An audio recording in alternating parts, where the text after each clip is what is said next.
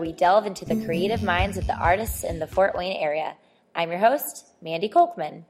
This podcast sheds light on the thoughts, feelings, and backgrounds of the artisans that bring pizzazz to Fort Wayne. Discover tips on being your most creative self and hear about upcoming events in the arts community.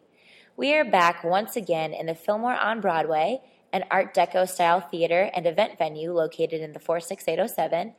And joining us today from the electronic pop instrumental band Metavari is writer and producer Nate Utesch and their bassist Ty Brinneman. And those who have been tuning into my podcast hear Metavari's song See Again as my opener and my closer to Art to Heart. I'm very thankful to them for letting me use it. My introduction to Metavari was pretty special. The dance company I perform with, Dance Contemporary, has used pieces of Metavari's Moonless track for a few of our performances. And the very first time I was in the same room as these two, they were playing live at Wunderkammer for a guest speaker while I got to perform. And it's always a treat to perform to a live band, especially a band of their caliber. And today I look forward to learning more about you guys and sharing what we learn with today's listeners. So let's dive in. How would you guys describe Metavari's sound to those who are unfamiliar to your music? We are electronic, as you said. We prove to be true in our music for the most part. We're not dance music. Sometimes people think of electronic music as being kind of long DJ sets of dance music, and we have more kind of rock song structures in our music with verse, choruses, and mm-hmm. starts and finishes big influence and sounds from like the 70s and 80s in our music, but for the most part, uh, we're just an electronic group. Very cool. And also, Ty, can you tell us who our little buddy here is? We've got a little guest with us today, so those adorable little noises that you hear are here on purpose. This is this is Raleigh. Uh, he has some honeydew. So if you hear some hilarious eating sounds, that is a child eating and he's showing us the honeydew as we talk yeah. about this right now. When you think of a band, you think of instruments. What instruments do you guys use to create your music? By and large, our music is created with synthesizers and drum machines that we sequence and record with. Um, and then in addition to that, live, we kind of have a unusual setup where sometimes Ty will play bass live. We have a drummer that plays live occasionally. And then just kind of figuring out how to take those sequences and synthesizers that we used in the studio and program them live or loop them or perform arrangements from the tracks live using controllers and kind of like lightweight MIDI controllers and synths. I would also say that even though there on on the last record there's not a lot of lyrics, there's still some vocals being used as instruments, whether it's being cut up and spliced or uh, heavily affected. I feel like the vocals are used more as an instrument than a traditional vocals. Yeah, for sure. So, for example, in the song Heavy Love, those vocals, are those actually instruments or are those a person?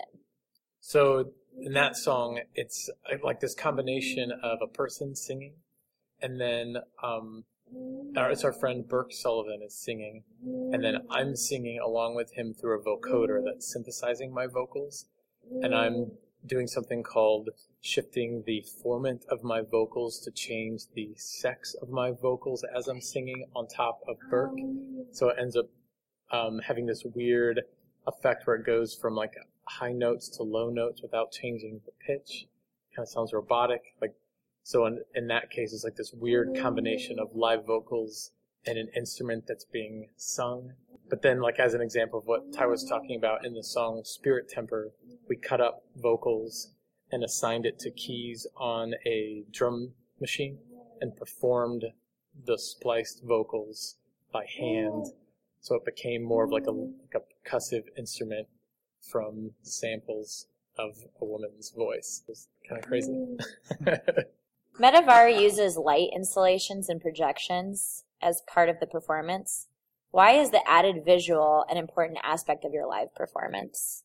Yeah, we've been you doing at least projections since the band's conception for sure. You know, we used to be a lot more instrumental than we are now, and even a lot more landscapey. And it was kind of this added element to help kind of bring the tone of the show or the vibe, the emotion, the storytelling, to mm-hmm. have this other visual element, this other element of like multimedia going on um, and helps like bring the attention off of us because we are not, you know, like showmen as much as just kind of performing. But then as we've changed, the video element has stayed as important to us as it always has, but we've kind of gotten better at building these kind of visual collages almost in unison with the music that really feel in sync and kind of can grab in like a colorful way or in a really glitchy way, uh, different moments of the music to feel better in unison. And then the addition of lights, whether it's like pre-programmed lights or now Ty, if he's not playing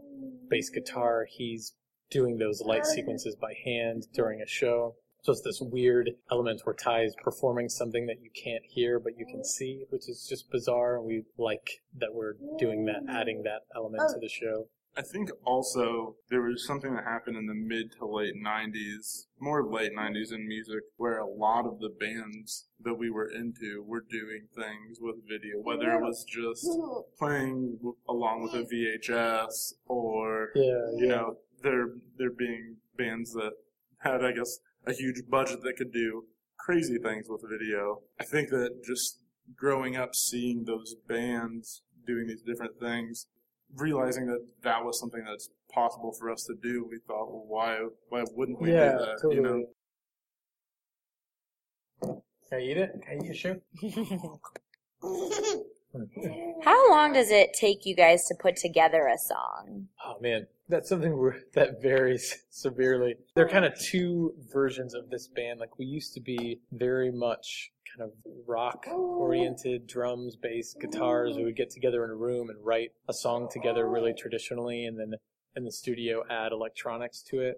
And now we're kind of very much like a laptop producer kind of band where things are written by one or two people alone in a basement with a laptop and then brought to the band and kind of embellished from there. So it's faster in a lot of ways now, but I think we are trying to find that balance between like how to not write in the silos and still write together all four of us even though we have this kind of like laptop producer thing happening.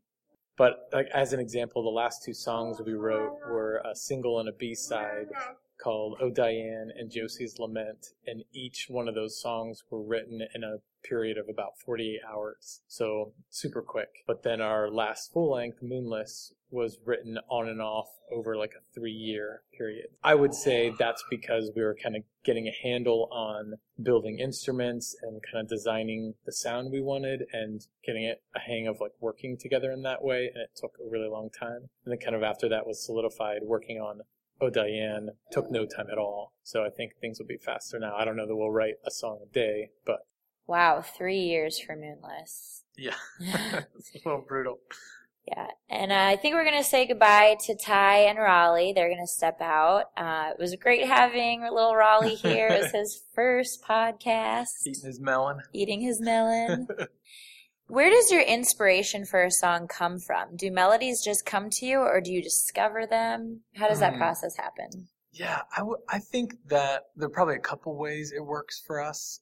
Sometimes we can get really lucky and kind of hear a melody or a theme and work it out, you know, as quickly as possible in an instrument and then figure out if that instrument was right, if there's something else.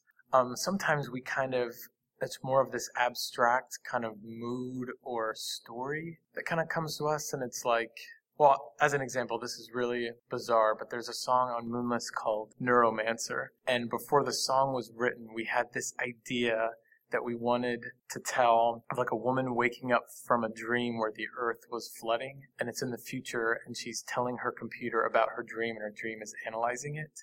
So That's that's what the song Neuromancer is about. Even though there are no lyrics, there's nothing visual to tell you that, but we knew that that's what the song was. Wow. So we wrote that with that feeling, and at the end of the song, uh, the world ends up flooding, and there's just kind of this feeling that like everything was washed over and becomes still, and then like ramps back up again. It's it's strange. It's it's abstract and it's kind of like too touchy feely, but like sometimes that's how a song is written. That becomes like a cool way to incorporate all four of us. Where now a lot of the writing is done solo or one or two people, but we can kind of all pile up on a story or themes or like notes in that way. Is your purpose when you create music, are you trying to provoke a certain emotion from your listeners? Or is it more for you? Yeah, interesting. I I think early on it really was kind of this unspoken idea that we were going to be instrumental and we wanted to have like these emotions of like hope and sadness in our music and we wanted it to be kind of open-ended, open for interpretation and all those things. And now, I mean, it still very much is that we hope that our music does invoke a lot of emotions and is open for interpretation, but I think we're enjoying writing things that are a little more tangible and are dancey and have lyrics so the stories may be more obvious at times. And playing shows with the songs off of Moonless, we're finding that a lot of people are dancing. There are some shows when most of the room is dancing. And it's just an amazing feeling and so different from where we were that now, as we've been writing, sometimes we're writing with dance in the forefront of our minds mm-hmm. rather than a story, which is conflicting and fun. And I think it'll always change and be weird, but we hope that with the music that that remains to be kind of cinematic and instrumental that people attach a story to it, whether it's their own or becomes a soundtrack for that moment that they're listening, because that's something that we all do and really think is important in that kind of music. Do you think by making your music more relatable to an audience by adding in actual vocals or making it a little bit more upbeat, are you changing the integrity of your art at all? Arguably, maybe some people would say that. I think that if we were doing it because we saw that it was making more money or like we were getting more attention or something, then maybe that would be in question. But I think it was just this natural evolution of we all love dance music and we all love synthesizers and we're getting to a place where we're able to write that easier and are getting better at it. And our music has just changed drastically because of it. And there's pushback, like there's people, not that we have that many fans, but there are people that really liked our old music that aren't a fan of what's happening now, and that's just the nature of changing our style. Um, but on the other side, there's a, a lot of people that have really responded positively to what we're doing now. And that's really encouraging. Mm-hmm. I want to talk to you a little bit about Dance Contemporary's role in maybe your performances or even maybe with your creation of upcoming songs. I know it's been a pleasure for us to dance alongside you guys to actually dance to live music that is being played versus a track is very different experience than uh, yeah. anything else I could ex- describe. I've danced with orchestras plenty, and that's amazing too. There's nothing like that. But just a random question: Does dance contemporary have any influence on you when you're either playing or when you're thinking about other things to create? Oh, for sure. I'm I'm glad you brought that up. It's been a dream for a long time of ours. Like like we've always said with songs, like, oh, wouldn't it be cool if there were dancers? You know, whether it's like ballet or something more interpretive or whatever, experimental, and all of a sudden, kind of crossing paths and the stars aligning and getting to do that was like amazing. And a kind of an emotional experience for us too because the songs we were playing we had really worked on for a long time and there's just kind of a lot of our own story behind it and then getting to see these people's interpretation of that in dance something that we don't do and haven't ever done you know it kind of felt like this new insane i don't know other instrument happening, you know, from the lights and the synthesizers and the video and now like bodies moving specifically because of the music we had written and interpreting it was just like crazy. And we think about it a lot, like with new music and things going on, like how, especially now as music's become more dancey, like people, it's not the same kind of dancing, but as people are dancing to it, thinking about how not just we would influence someone in what they're thinking or kind of like the soundtrack to their day, but how they're literally moving is just a really bizarre concept that I don't think we would have thought about as much as we do now if it weren't for dance contemporary for sure. Very interesting.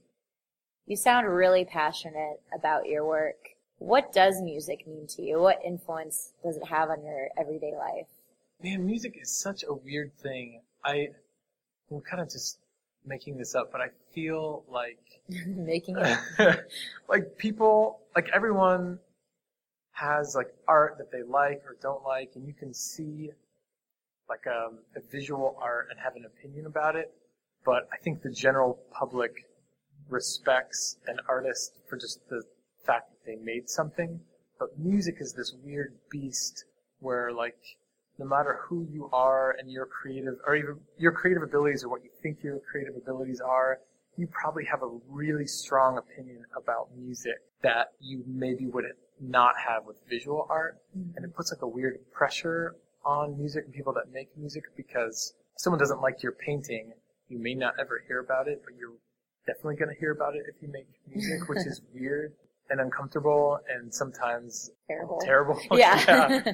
So like, and getting to do that, getting to put that kind of work out into the wild is crazy and living in a day and age where anyone can do it, anyone can make music, anyone can start a label, anyone can have music on iTunes is amazing. But now everyone is also a deeper critic than they were and we're sensitive people, you know, it's hard to read negative things and not let that influence what you're doing, but at the same time, just feel really lucky to be able to make music fully how we want to without breaking the bank. Like that's, we also live in a world where everyone's making music because they just can and it's affordable and it's kind of beautiful. That's what I love about music for sure. For someone beginning to dabble in a new craft or maybe even dabble in music, what advice would you have for them? Talking about the fact that everyone's a critic, that everyone is able to put things online, like the world is just so very different right now.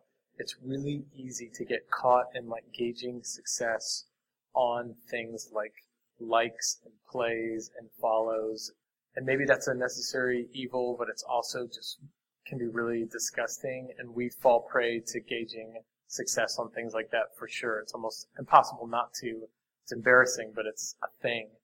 And I think um, just not forgetting what brings you joy in what you're making and letting that kind of guide you and be the, the, the reason why you're doing it because of the joy that it has. And if there's a strange gauge for success that parallels on in like social media, fine. But if there's not, to just not be discouraged by those kinds of things and letting like just the joy that it brings you be the reason why you're doing it. I mean, like we have been a band for a long time uh, eight years, and we're not on a label. We've never been signed. We've never had like a tour that brought us, you know, a crazy amount of money that like put us in the black from a big project we were working on. Uh, we don't have a booking agent. Like we've experienced a lot of failures in our pursuits for things.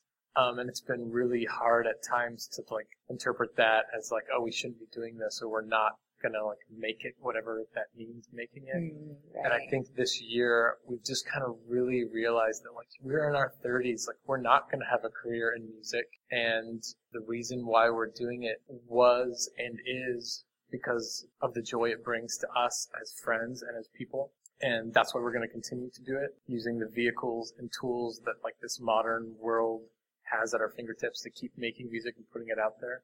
Mhm. And as successes come, we'll take them and be really proud of it. And if they don't, that's all right. We'll just keep Mhm. moving and see what happens. And, and I guess being able to say, like, you know what, if this doesn't bring me joy anymore, being okay not doing it or changing what you're doing Yeah. and not being distracted by gauging those successes on silly Mhm. things like a heart or a like. Yeah. I mean, you want to make it big. That would probably always be the goal, but in this day and age, not everybody's going to like you. Yeah. yeah. And you just can't be a true artist and be true to yourself if you're trying to appeal to the crowd. And you just got to do it for you. Yeah, And for sure. Who else is in the band that we're missing today? So, in addition to myself and Ty Brinneman, uh, drummer Andrew McComas, and then Kyle Steery, who also writes and plays guitar and synthesizer. Awesome. I'm going to take this opportunity now that Ty has left and now that we know the other members of Metavari to ask you to tell us a little bit about your other band members. Can you give us a really good on the road story? Oh, that's awesome.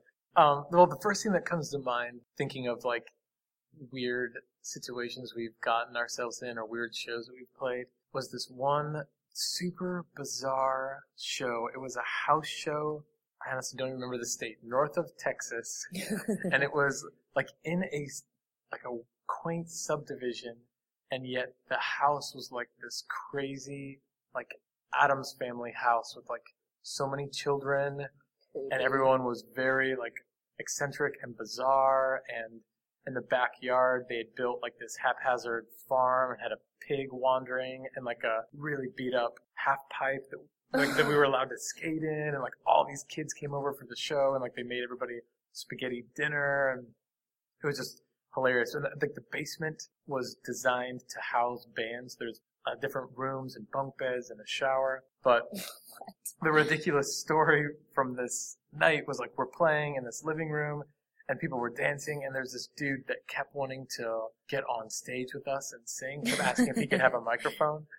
Um, and it was like you're you don't know who he is. You don't know if the crowd or the family knows him but he, he seemed a little bizarre. Like if we didn't let him Yeah. it might get a little rough. Ugly. so finally like near the end of the show he was just like shouting like give me a mic. Like let me sing already. So and a dancier song and there's a big beat, we gave him the microphone. and He hops up on stage and starts rapping, "My lady, she gets with your lady" over and over and over again, and it became this joke the whole tour that we would constantly rap, "My lady gets with your lady." And to this day, it's just like this stupid lyric that gets stuck in our heads from this weird night of this dude like rapping on stage. So like what we thought was really like chill, peaceful music, and Oh then he's like gosh. shouting this to the crowd. That was hilarious. I don't know why I thought of that story, but that's uh that house that night is just like something that's we come back to all the time because it was so bizarre. and My Lady will be the name of your next album, yeah, right? yeah. In parentheses, gets with your lady. Yes, yes, perfect. Awesome. Well, Nate, where can we find Metavari's music? We are lucky to be on all the streaming channels you can think of: Spotify, Rdio, um, iTunes, SoundCloud. But you can link to everything from our website, which is just metavari.com. Um, if you go to the footer or the info page of metavari.com, there's a link to everything you need to know. And we can find you on Facebook, Yep, Twitter, for sure. Instagram. Yep, our username, our on most everything is just simply Metavari, except for Instagram, which is underscore Metavari Being because someone took it. Oh no. and even though we talked about likes and hearts not necessarily influencing their music, feel free to give them a like or a heart or a listen. Always boosts our self-esteem, which is a good thing. Awesome. Well, thanks so much for Oh, being here today, Nate. You're we very really welcome. appreciate it. And thank you, Ty, who's no longer here. And cute little Raleigh. You, you guys really should have seen him with the melon. Or actually, it was honeydew, Honeydew. which is a, lemon, Yeah, a yeah. Picture just a, a chubby little redhead chowing down on some honeydew. Oh, the cutest. we'll sign off today with a quote from Michael Jackson, an inspirational musical figure to the band. To live is to be musical, starting with the blood dancing in your veins. Everything living has a rhythm. Do you feel your music? And that's a wrap.